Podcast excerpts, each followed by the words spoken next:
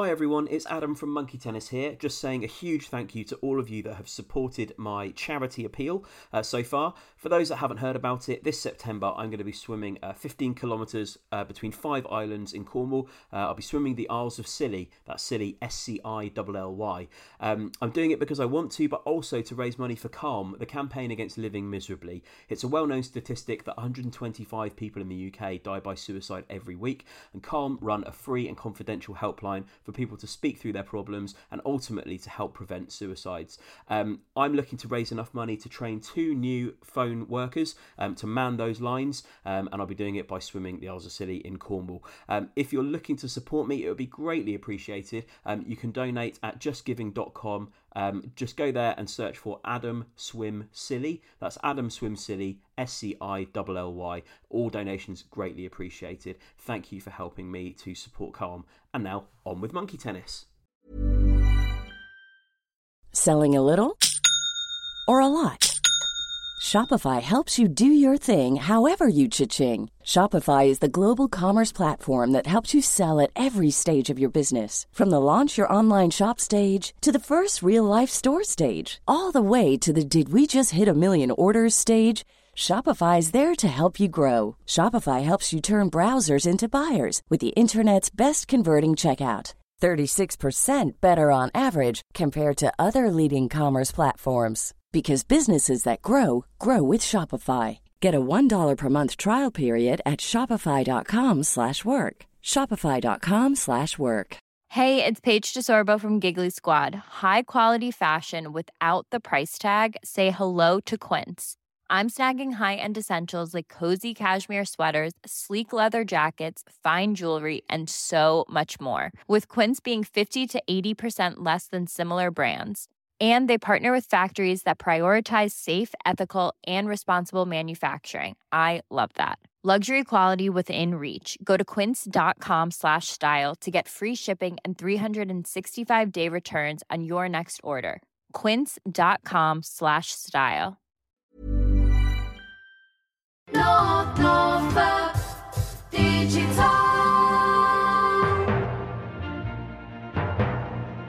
Monkey Tennis? Well, this is great banter. Hot, hot, hot, hot, hot, hot, hot, ham. Monkey Tennis?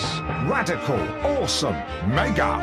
Are you on an E? Monkey Tennis? Yeah. I'm spinning plates here, mate, I'll be honest. Monkey Tennis? There have been times when I've been more rubbery than turgid. Monkey Tennis? Tits bits. Tit bits. Yes, and yes. It's just an idiom. You're an idiot. Ooh, that's mustard. Monkey Tennis?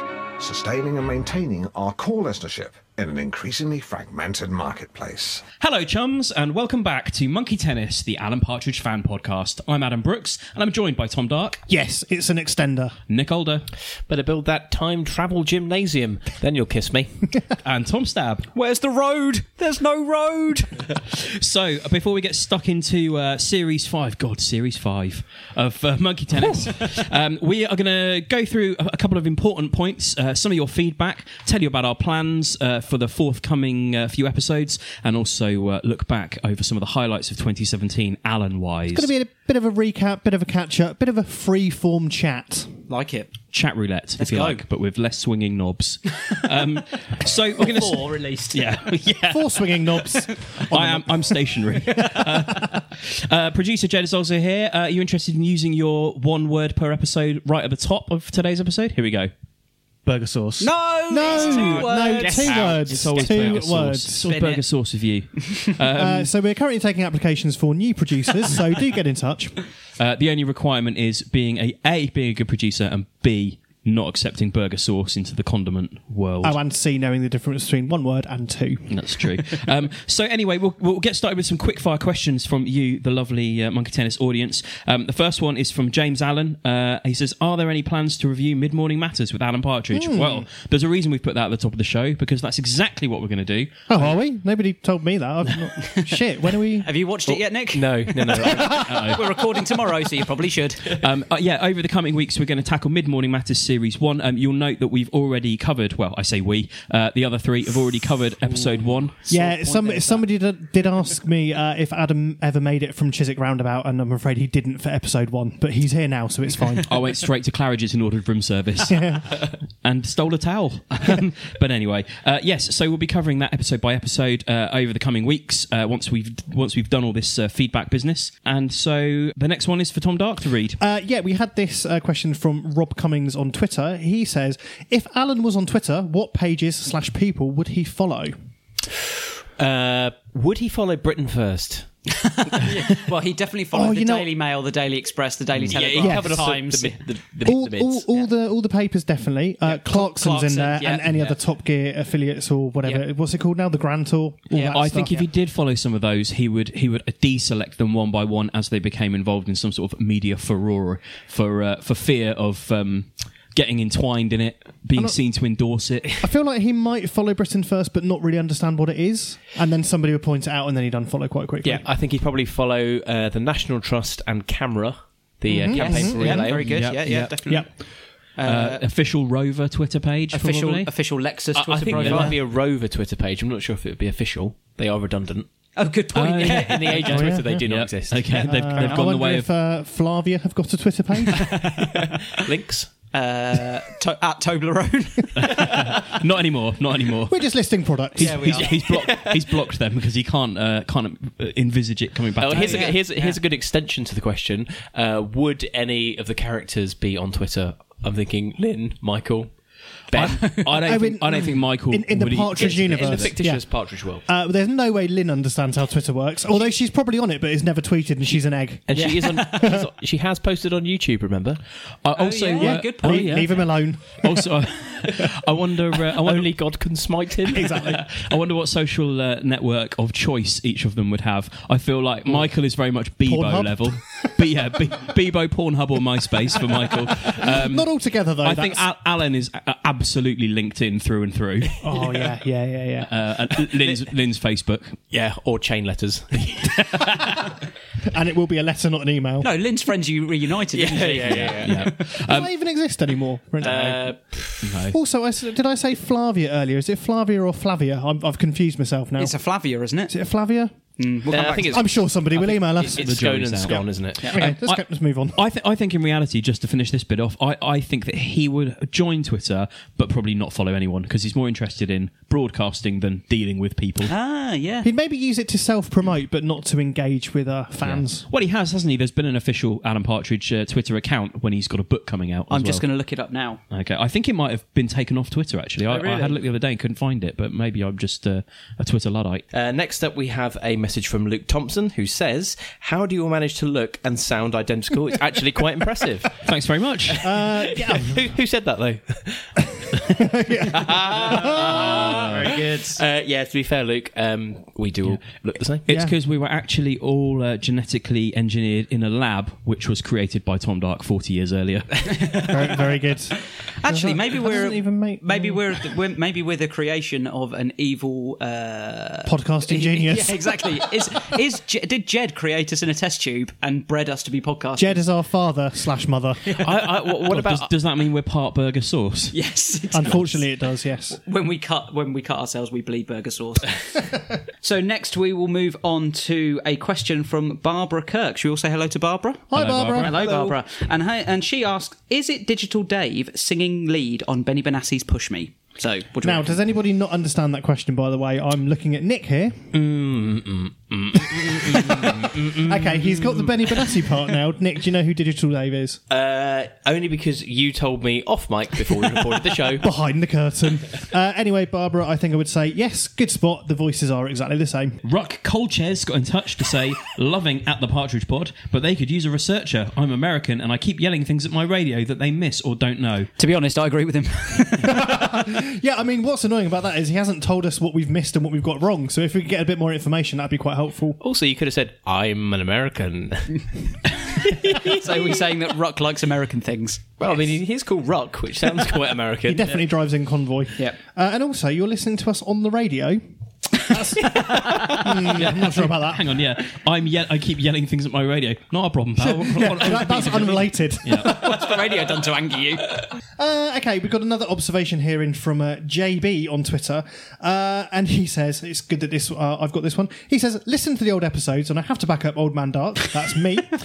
There was a Foster's in the South End. It was slightly better than Mr. Byright. So thanks, JB. See, more fuel on the Foster's menswear fire there. I think I've compiled enough evidence now that you guys should know that I'm not making it up. Yep. The Foster's menswear dossier is bursting at the seams. I don't remember Foster's menswear, but I definitely remember Mr. Byright. The Foster's files. What did Mr. Byright sell? Oh, shit, clothes. So same as Foster's. Yeah. Oh, okay. Next up, we have a comment from Paul Taverner, who says, Alan has form for calling a woman bollock naked. He says, completely Billy Bollocks when doing the Bond reenactment. That's in reference to us talking on the pod about him describing a woman as bollock naked and me pointing out the necessary biological flaw in that argument. It's not his first offence. Next, we have a factoid from Andrew Ryan. He says, want to know a nerdy fact about Knowing Me, Knowing You All? Yes, I do. Yes, you do. The model of the car from Santa isn't a Rover, but a Renault. A Safran, is that? How do you pronounce that? Safran, I think it's Safran. To be exact, yeah, Safran. Yeah. Ashamed I know that, but there you go. I'll get me coat. Don't get your coat. You can stay. You're a Partridge aficionado. Join us. I wonder, I mean, this is a stretch even by my standards, but I wonder if that the reason it wasn't actually a Rover is because if it was a Rover, that is legitimate product placement, which they're not allowed to do. That's quite a good point. Good, Good. Nice to get a comment about Knowing Me, Knowing You All. That's obviously one of the things we covered most recently live at the Prince Charles Cinema.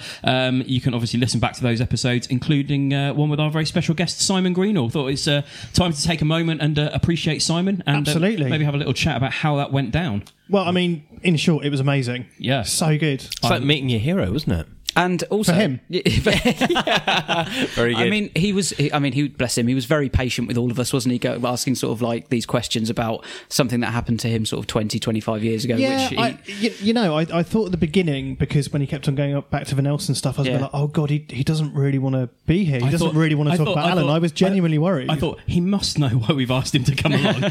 For those who haven't listened, when we were asking questions at the beginning of the Q&A session, Simon Greenall basically kept on wanting to make points about Admiral Nelson and historical facts and in reference to something Nick had said in the show. So make sure you go back and listen to those. But he was amazing. He was hilarious. A great sport. And I think we got some real nuggets of Partridge gold there, like particularly some of the scenes that never made it to the actual shows. About whether or not Michael's seen the news at 10. Yeah. I've never seen it! Michael, the news at 10?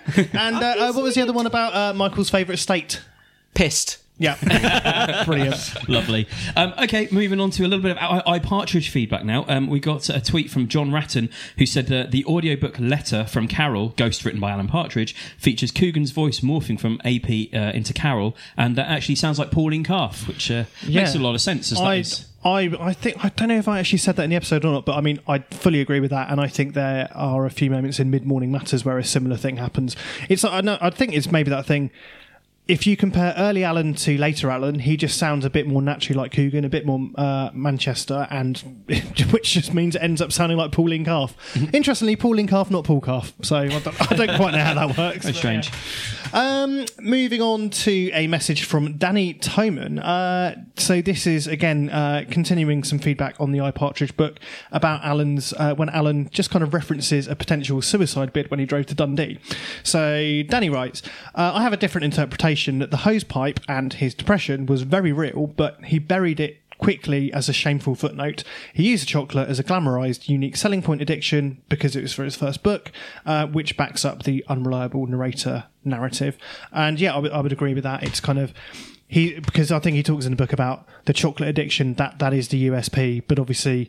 he doesn't want to focus on he was genuinely clinically upset. Yeah, and when I first listened to I, Partridge, I kind of thought that as well. I didn't think that he was making up the fact that he was depressed. I thought he was genuinely depressed and was actually going to... It's a throwaway remark, which means he doesn't really want to deal with it, and that's kind of how I read it. Yeah, and that's exactly how the book operates. Anything which is actually deeply serious just gets pushed to the side. Yeah. So next up we have a question from Matthew, no surname. By all means, rewrite him with your surname and we'll include that next time.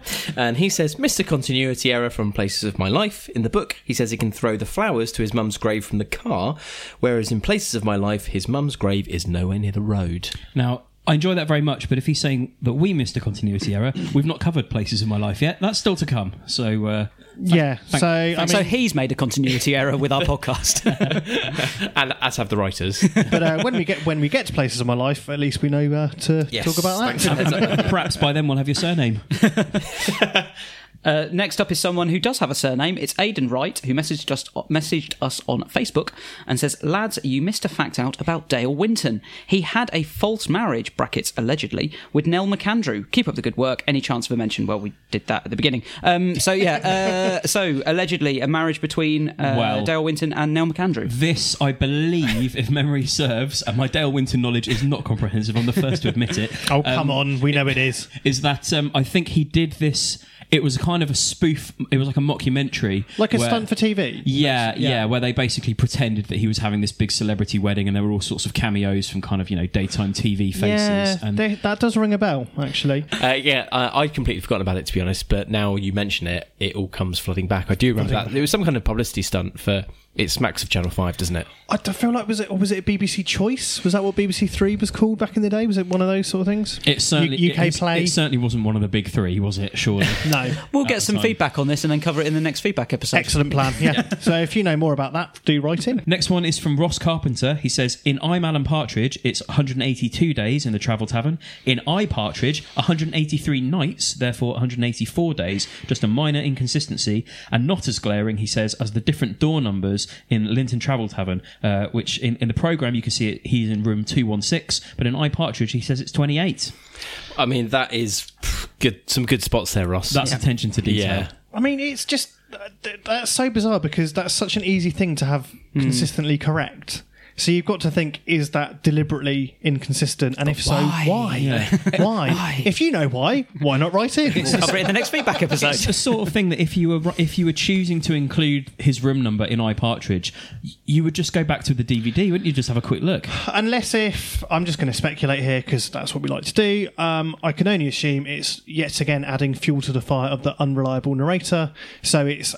And maybe it's Alan being quite slapdash in his approach to work, so he hasn't bothered to actually check what his room number was. He's gone, I was probably in room, 28. It's another one of these situations where we can never be sure if it's Alan's error or the writers of Alan's error. Only we could talk to the writers. Anyway, moving on. It's time to talk about one of our numerous errors that have littered recent episodes. You've got them listed on this document as balls-ups. Yes, so it's time to talk about balls-up number one, which I've liked to subtitle, A Funny Thing Happened on the Way to the Podcast.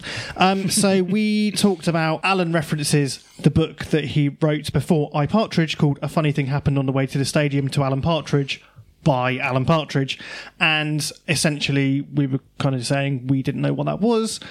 We'd gone briefly mindless because I have listened to all of the Knowing Me, Knowing You radio shows in which he does reference it quite a lot. So thanks to everybody that wrote in to tell us about that. I'll name a few of you. We've had Adam Porte, Spencer, no surname, Matt Fitzpatrick, Blackout, Michael Brennan, and several other people. It's a book that Alan referenced a lot in Know Me, Knowing You on the Radio 4 shows, and he even reads an extract where he exchanges insurance details with George Best. So I'm not sure if the whole of the team have actually heard that, but yes, we do know. This is when we could have used that researcher that the Tex wanted us to get earlier. What was his name? I'm just going to call him Tex. Yeah. Tex. He was an American. Text. Okay, next. You're enjoying yourself there. Should we talk about another balls up? Yes. So another balls up, which I think is on our part, is we were obviously doing a special at Comic-Con on Scissored Isle, where we speculated on where the origins of that title might have come from. Yes. And we were kind of thinking maybe it was something to do with the North-South divide. We weren't really sure. However...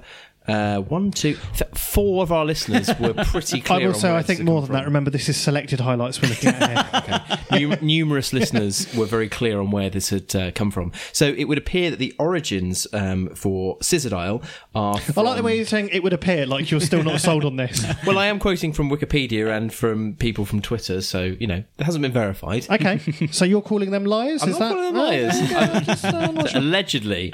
It could be based on This Sceptred Isle. It might be. Possibly based on This Sceptred Isle, which is a radio series written by the historian Christopher Lee about the story of the British lands and peoples by the BBC, produced in 1995, and is basically 216 episodes, each which was 12 to 40 minutes long, and a total runtime of 29 hours. How many episodes? 216. Right, question. We've got a long way to go. Would Alan have wanted Scissored Isle to be that length? Yes. Yeah. Also, it's vying for the title of longest running series with Monkey Tennis, probably, at the moment. We must be on about 29 hours. So I should just say a shout out to Chris Adams, Dom, Jonathan Cook, and Gary Lord, who wrote in and told us that. Thanks for your surnames.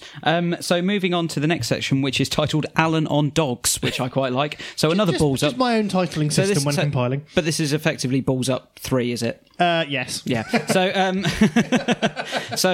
Hello Sophie, or at Hello Sophie on Twitter, says, I've got a baby brain, so could be wrong. Hang on a second. No. She hasn't got a baby brain. She's got a brain. You've got that. You've read that wrong. She's got baby brain, which is what you say when you're having a baby and it makes you forget stuff. And I've literally never heard that. She doesn't have the brain of a child, of a small child. Have you heard of someone who's had a baby brain before, though? No. He's got baby brain, hasn't he? I genuinely haven't heard that as a phrase. Okay, well, she's got baby brain. Okay, she's got baby brain. Not her baby's brain. Not her baby's brain. No, I understand that. I understood what the phrase means. Just read what's on the paper. Yeah, I understood what the phrase means. Just read it out. But I just didn't really get it. But now apparently it's a phrase. Could be wrong, but didn't Alan talk about a dog he loved with agony Aunt Polly? And he wants custody of Angela's dog in Mid Morning Matters. And yes, I know I need to get out more. You don't need to get out more. You need to come and record a podcast with us. But we talked previously about how... what's the name of the dog in Seldom, of course, and he only eats boiled eggs. About how Alan wasn't a dog lover, or he got Seldom for the purposes of Scissored Isle, but then obviously this contradicts that. Well, interestingly, I think you could argue whether it does or doesn't contradict, because these two dog references come in Mid Morning Matters. Yes. So at the point we were discussing it, where does that land in the Alan timeline? So you think he might have grown to love dogs, having had one as a child, and then there's a big gap of no dog, and then Seldom. But in terms of how it appears in the fictions, it doesn't necessarily mean that. Well, it's not referenced in I, Partridge. No. Which you think it would be if it was a sort of pivotal part of his life, in the way that it's suggested it is in Mid Morning Matters. So who knows? Inconclusive. Inconsistent narrator. We don't know. What we need to look at is when Mid Morning Matters Series 1 happened versus when Scissored Isle happened. Do we need to take a visit to the Fact Cave again? Yes, let's go to the Fact Cave. Okay, I've come back from the Fact Cave, and Mid Morning Matters Series 1 was first online, I believe, in 2010, before later being televised. So that came before. Okay, so I mean, it's not. So you went to the Fact Cave and didn't find out all the facts. You've left the facts in the cave. I went to the Fact Cave. It was just full of dust and moss and burger sauce and babies' brains. The next one was from Lottie Lamshank, not her real name, who says, "How brilliant would an Alan Partridge Monopoly be?" That on its own is obviously the answer is yes, go green light. And but there's approved. More. But yeah, she's gone into some detail. So here we go. I'm going to bullet point it for you. Stations include Shattered Dreams Parkway. Choose a chance card and get Sue Cook has pulled out, lose a turn. Very good. Brilliant. Yeah. Another card, record video for Meteor Productions, earn £50. My personal favourite's next, Night Out with Dave Clifton, go straight to jail. That is amazing. Properties could include BBC Restaurant, Excalibur Cottage, Jed's Bungalow, Lithgow Street, Alan's Caravan, Model of Alan's House as seen in Knowing Me, Knowing You. And finally, another card from the Chance or Community Chest pile, injunction from makers of Cluedo, pay £200. That brilliant. Is brilliant. Yeah, very good. Wouldn't that be from the makers of Monopoly, though? Hey, I'm Ryan Reynolds. At Mint Mobile, we like to do the opposite of what Big Wireless does. They charge you a lot, we charge you a little. So naturally, when they announced they'd be raising their prices due to inflation, we decided to deflate our prices due to not hating you. That's right. We're cutting the price of Mint Unlimited from $30 a month to just $15 a month. Give it a try at mintmobile.com/switch. $45 up front for 3 months plus taxes and fees. Promo rate for new customers for limited time. Unlimited more than 40 gigabytes per month slows. Full terms at mintmobile.com. Hiring for your small business? If you're not looking for professionals on LinkedIn, you're looking in the wrong place. That's like looking for your car keys in a fish tank.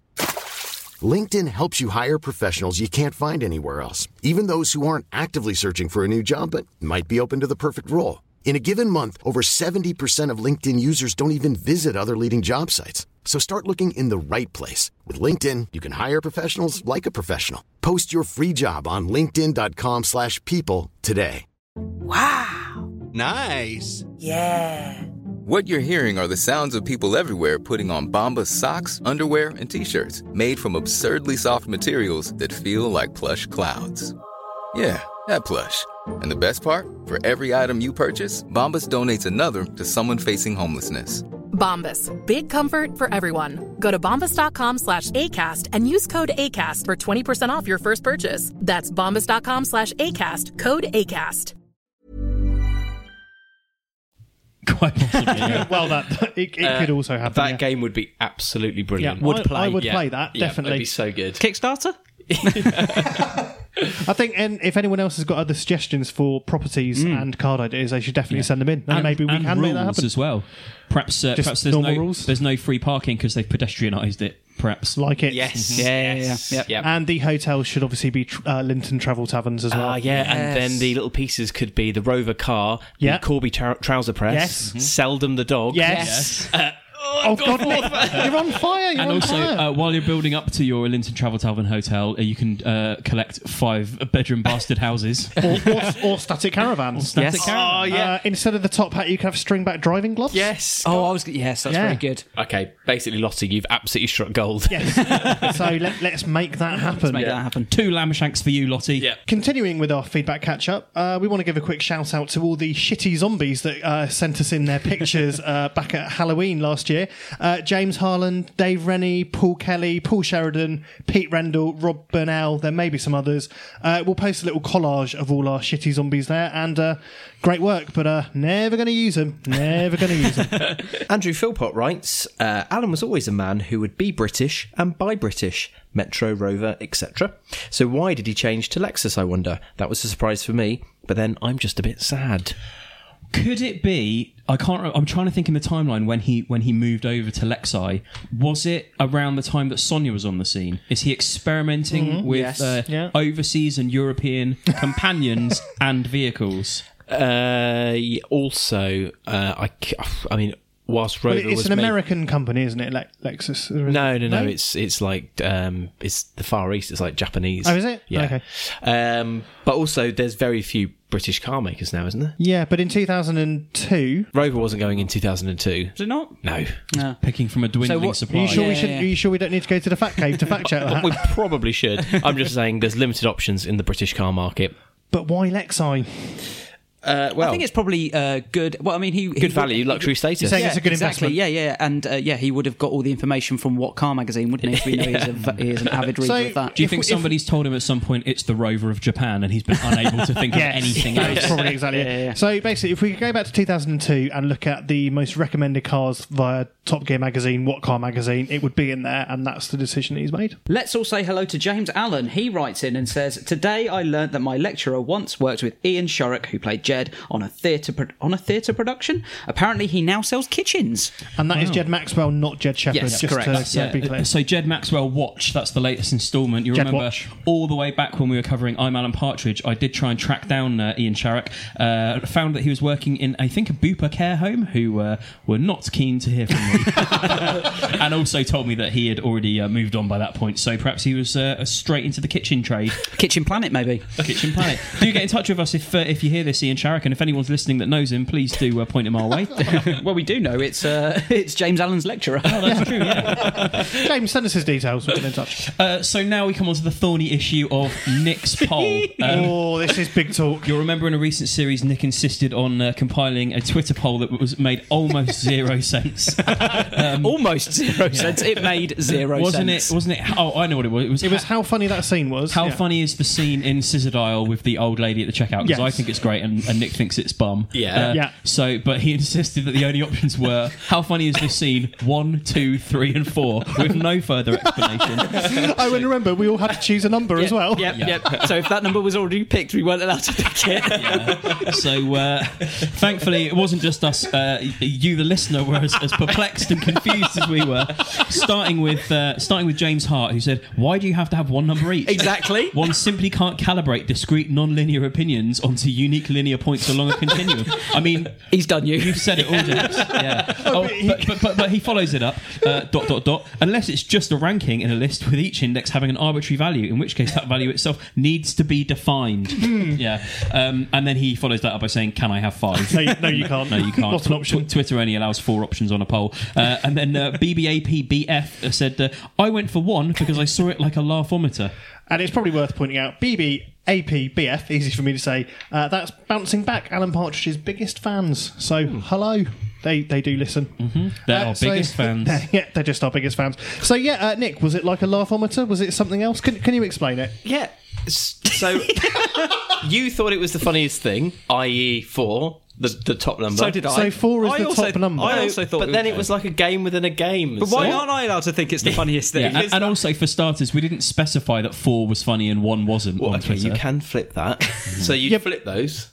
So we're flipping it now, or are we not flipping it? It doesn't matter. Well, it does matter because we're confused. You've not been clear. Jed's gone. No, it's very clear. Hang on a minute. Jed, I'm going to allow you another word here. Jed, do you understand Nick's system, yes or no? No. There we go. You're dead to me, Jed. I was worried you were going to say burger sauce then, and I probably would have punched you. So 1 or 4, whichever one you want. Oh, so it's only 2 options now. Let me speak. Yeah, so 1 or 4, whichever way you want to work it. Yeah. That's how versatile the game is. But what if 2 people that are doing it want to work it in opposite directions? Because that's... No. Well, that doesn't matter. What we've established here is that Nick is very much the Carl Pilkington of this podcast. And we are Gervais and Merchant. No. And very much the Rosie of the podcast if you're comparing it to Adam Buxton as well. Just a dog running around aimlessly. Yeah, effectively. He's quite happy with that comparison. Let me explain. Let me finish. Please do.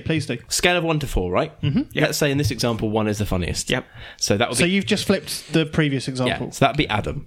Right. I thought it wasn't very funny. That's 4. Yeah, but hang on. I voted for 4 when I did this. No, let's say in this situation you're voting for 1. Okay. So we're flipping from how it ran originally. Yes. Yeah. Can we not stick to how it ran originally? No, we're already going down this rabbit hole. Let's keep it. Let him keep digging. So the game within the game is the poll was not only how funny do you find it, but you're also voting with your favourite star of the podcast. Tom Stab, I believe you have a question. You didn't specify that it was a game within a game. You just cut. If you listen back to the tapes, are you saying it's a game within a game within a poll? No. If you listen back to tapes, I wasn't allowed to speak properly. I was cut off. Yeah, but that's just because of natural defects. Right, see, you've just explained it. I still don't fucking understand what the fuck is going on. No, I get it. Well, I'm playing along for comedy value here. Yeah. Basically, it's a scale of 1 to 4. We should have explained which end was which, but we didn't. Yeah. It's Nick, and that's what happens. I'm with you up to this point, yeah. But then he's also saying that you vote along with your favourite member. But what he's missed out is that means that each of us